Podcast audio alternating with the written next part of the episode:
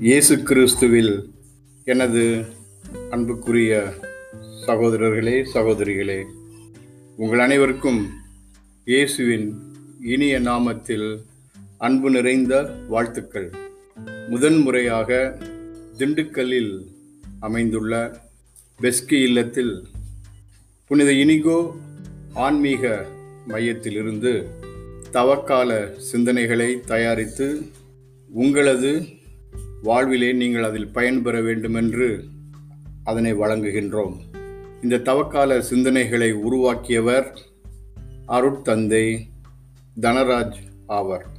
ஒவ்வொரு நாளும் உங்களுக்கு வழங்குவதற்கு பெஸ்கி இல்லத்தினுடைய அருட்தந்தையர்கள் அருட் சகோதரர்கள் முன் வந்திருக்கின்றார்கள் அவர்களுக்கு எனது அன்பான வாழ்த்துக்களையும் பாராட்டுக்களையும் தெரிவிப்பதில் மகிழ்ச்சி அடைகின்றேன்.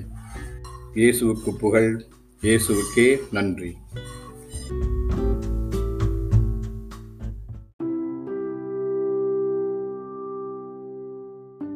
இறுதி இரவு உணவிற்கு பின் இயேசு தம் சீடர்களோடு கெச்சமணி தோட்டம் நோக்கி செல்கிறார்.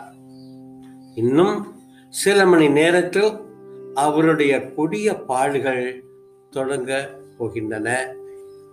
ஆனால் இயேசு தம் சீடர்களும் எதேதே எல்லாமோ பற்றி பேசிக்கொண்டு போகிறார்.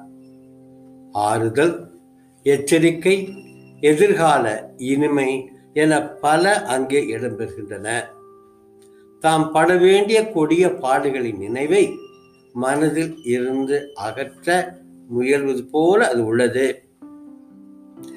நமது வாழ்வில் கடும் துன்பம் கொடிய வேதனை பழுவான கடமை சுமை என பலவற்றை நாம் ஒதுக்கிவிட்டு வேறு சிந்தனைகளில் ஈடுபட நினைப்பது இல்லையா? துன்ப நினைவுகள் அவற்றை அகற்ற நாம் குடி முதலிய கொடிய தீய பழக்கங்களுக்கு அடிமை ஆவதையும் காண முடிகிறதே.